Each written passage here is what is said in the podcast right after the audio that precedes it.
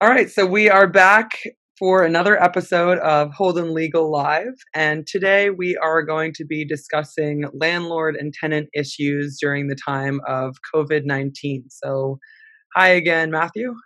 Hi there, Katie. I'm glad we can be talking about this topic. It's yeah. uh, tough time. Yeah, it's a very important topic to be to be discussing. Yeah, very. So, why don't we get started? Excellent. Well, you know, um, recently uh, our firm's been contacted by numerous clients discussing issues um, with us related to their landlords, and and the the main topic is um, asking us how do we receive rent concessions due to COVID nineteen. Obviously, they don't have, meaning our tenants don't have cash flow. Um, so we've been in discussions with these landlords by way of written correspondence as well as teleconference. Some of these landlords have requested evidence uh, that our clients have submitted applications for the PPP program. Um, and if you remember um, from our prior episodes, the PPP program is the Paycheck Protection Program. Um, so that they know that our clients will at some point be able to repay them. Um, I've written to these landlords and explained to them that unfortunately, at this point, the Triple P program up until today, in fact, was out of money. Um, so, what does that mean? Just to expand upon that, um, a lot of our clients have not received anything from the Triple P program. And as you've read in the press, probably a lot of very large corporations, as opposed to small businesses, have gotten the money from the Triple P program. Um, as of now, the Senate, actually as of today, the Senate and the House passed another $484 billion to resupply the Triple P program with additional funds to pay out to both small businesses and hospitals. These additional funds are so that anybody who's anybody who's put in an application who didn't did not receive funds under the original Triple P program can hopefully receive it, and hopefully our tenant clients will be able to pay their rent to these landlords they're asking for concessions from. Yeah, I'm really hoping that this uh, additional 484 billion dollars is able to help a lot more people. Uh, so, so with that, tell us more about the types of issues that your clients are facing and how this really affects both sides of things, the landlords and the tenants. Well, I, I appreciate you asking. Great, great question. Um, back to the real issue it's my clients are really seeking assistance um, and and again it's it's both tenants and landlords. Um, rent concessions don't necessarily solve the problem um, so tenants have contacted me and are asking for help and landlords haven't yet consented to these concessions at least those that we've requested the concessions from. On the other hand we have landlords who've come to us as well who are clients and they're asking us how to deal with this problem because they have on the other side tenants who are asking them for these concessions and we're advising them as well. Um, and and the same these are the same sorts of issues that we're seeing on the tenant side. Um, and there are funds that are available to these tenants and hopefully the tenants are taking advantage um, or will take advantage uh, when they receive funds from the Triple P program um, that the that the federal government and the SBA are going to provide. Um, it's possible that some of these tenants are going to be able to continue working during this time. It's not clear. I mean, it, it's not that all of all of these tenants are necessarily out of work. Some of them can potentially work from home. Uh, some of them have cash flow.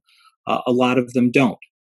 Um, but in the for for the moment, um, we're talking to our landlords and we're talking to the to the tenants about potentially granting forbearance agreements, um, and not necessarily full deferments, but partial deferments.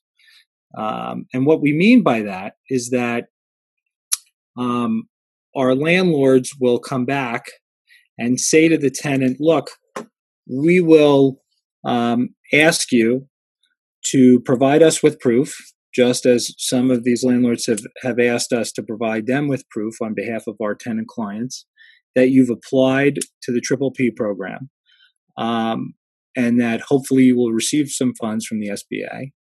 Um, and we will ask you to enter into a forbearance agreement with us as your landlord um, and that you we will, as your landlord, defer, let's say, ten thousand dollars of your rent. Um, if the rent is ten thousand for the full month, you'll pay five thousand this month, and the other five thousand will be paid um, at the end of the lease. Once the pandemic is over, we'll chop it up into three installments over the last three months of that term. Um, but you know that's just one example. It's it's not, um, and it isn't uh, an exact example. It's it's just a basic example of how something like this would work. Yeah, definitely. So, what are some ways that to kind of work around this? there are ways to work around it. Conversations um, to be had for the issue. It's you know tenants don't have the cash flow at the moment to pay their landlords. It's it's very that's the simplest way to put it. Landlords are saying, well, if you don't have the cash flow to pay us, then how are we as landlords supposed to turn around and pay our creditors? Um, it's it's a very simple domino effect. Um, if you think about it, um, tenants obviously provide goods and services to their customers. If tenants are out of work, uh, they don't have cash flow then to turn around and pay their rent. Lenders, uh, excuse me, landlords um, obviously have bills to pay as well. The landlords are saying, well, I have a mortgage on the building where you're currently renting from me. I have um, uh, vendors such as trash collectors, maintenance crews, landscapers, utility bills that have to be paid. Um, we have to work something out. So the tenant is turning to the to the landlord. The landlord is turning to their creditors. Everybody is trying to work together in unison, and then probably um, they're all turning to the government and saying, "We need a little help here. How do we figure this out?" And it's not just the the vendors, it's also tax payments because the landlord also has major tax payments to make to the government and they need some forgiveness as well for a little while. So everybody has somebody that has to get paid. They have to reach into their pocket and make payments. And if there isn't cash flow, then there's a problem. So there's a significant amount of conversation going on about who will provide um, for the payments and for how long and at what point and how will that burden end? And what are the terms of, of this forbearance? How do we put the forbearance um, into a written agreement so that once the pandemic ends, we know exactly how the new payment terms are going to work? If tenants and landlords have stopped paying, all creditors need to do um, uh, is is keep records showing exactly when payments have stopped, so that if a forbearance agreement has not been drafted, once you get to the point as a creditor of drafting a forbearance agreement, the records can be reviewed and proper terms can be drafted so that everything is stated clearly.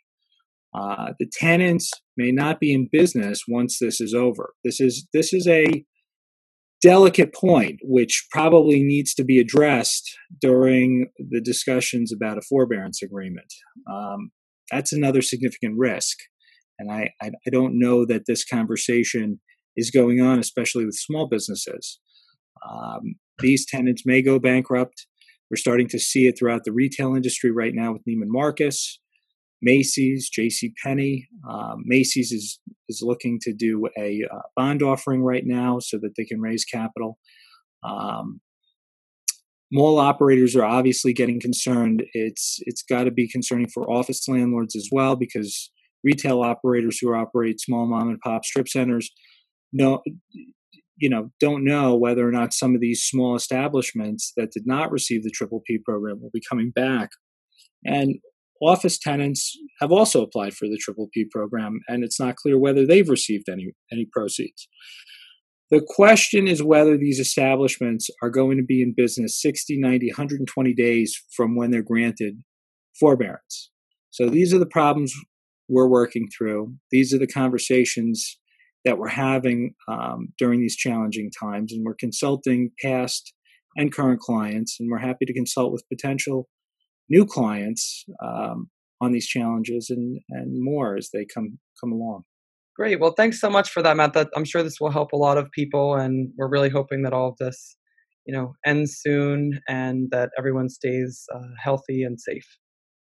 So do we. Thanks for the time. Thanks so much.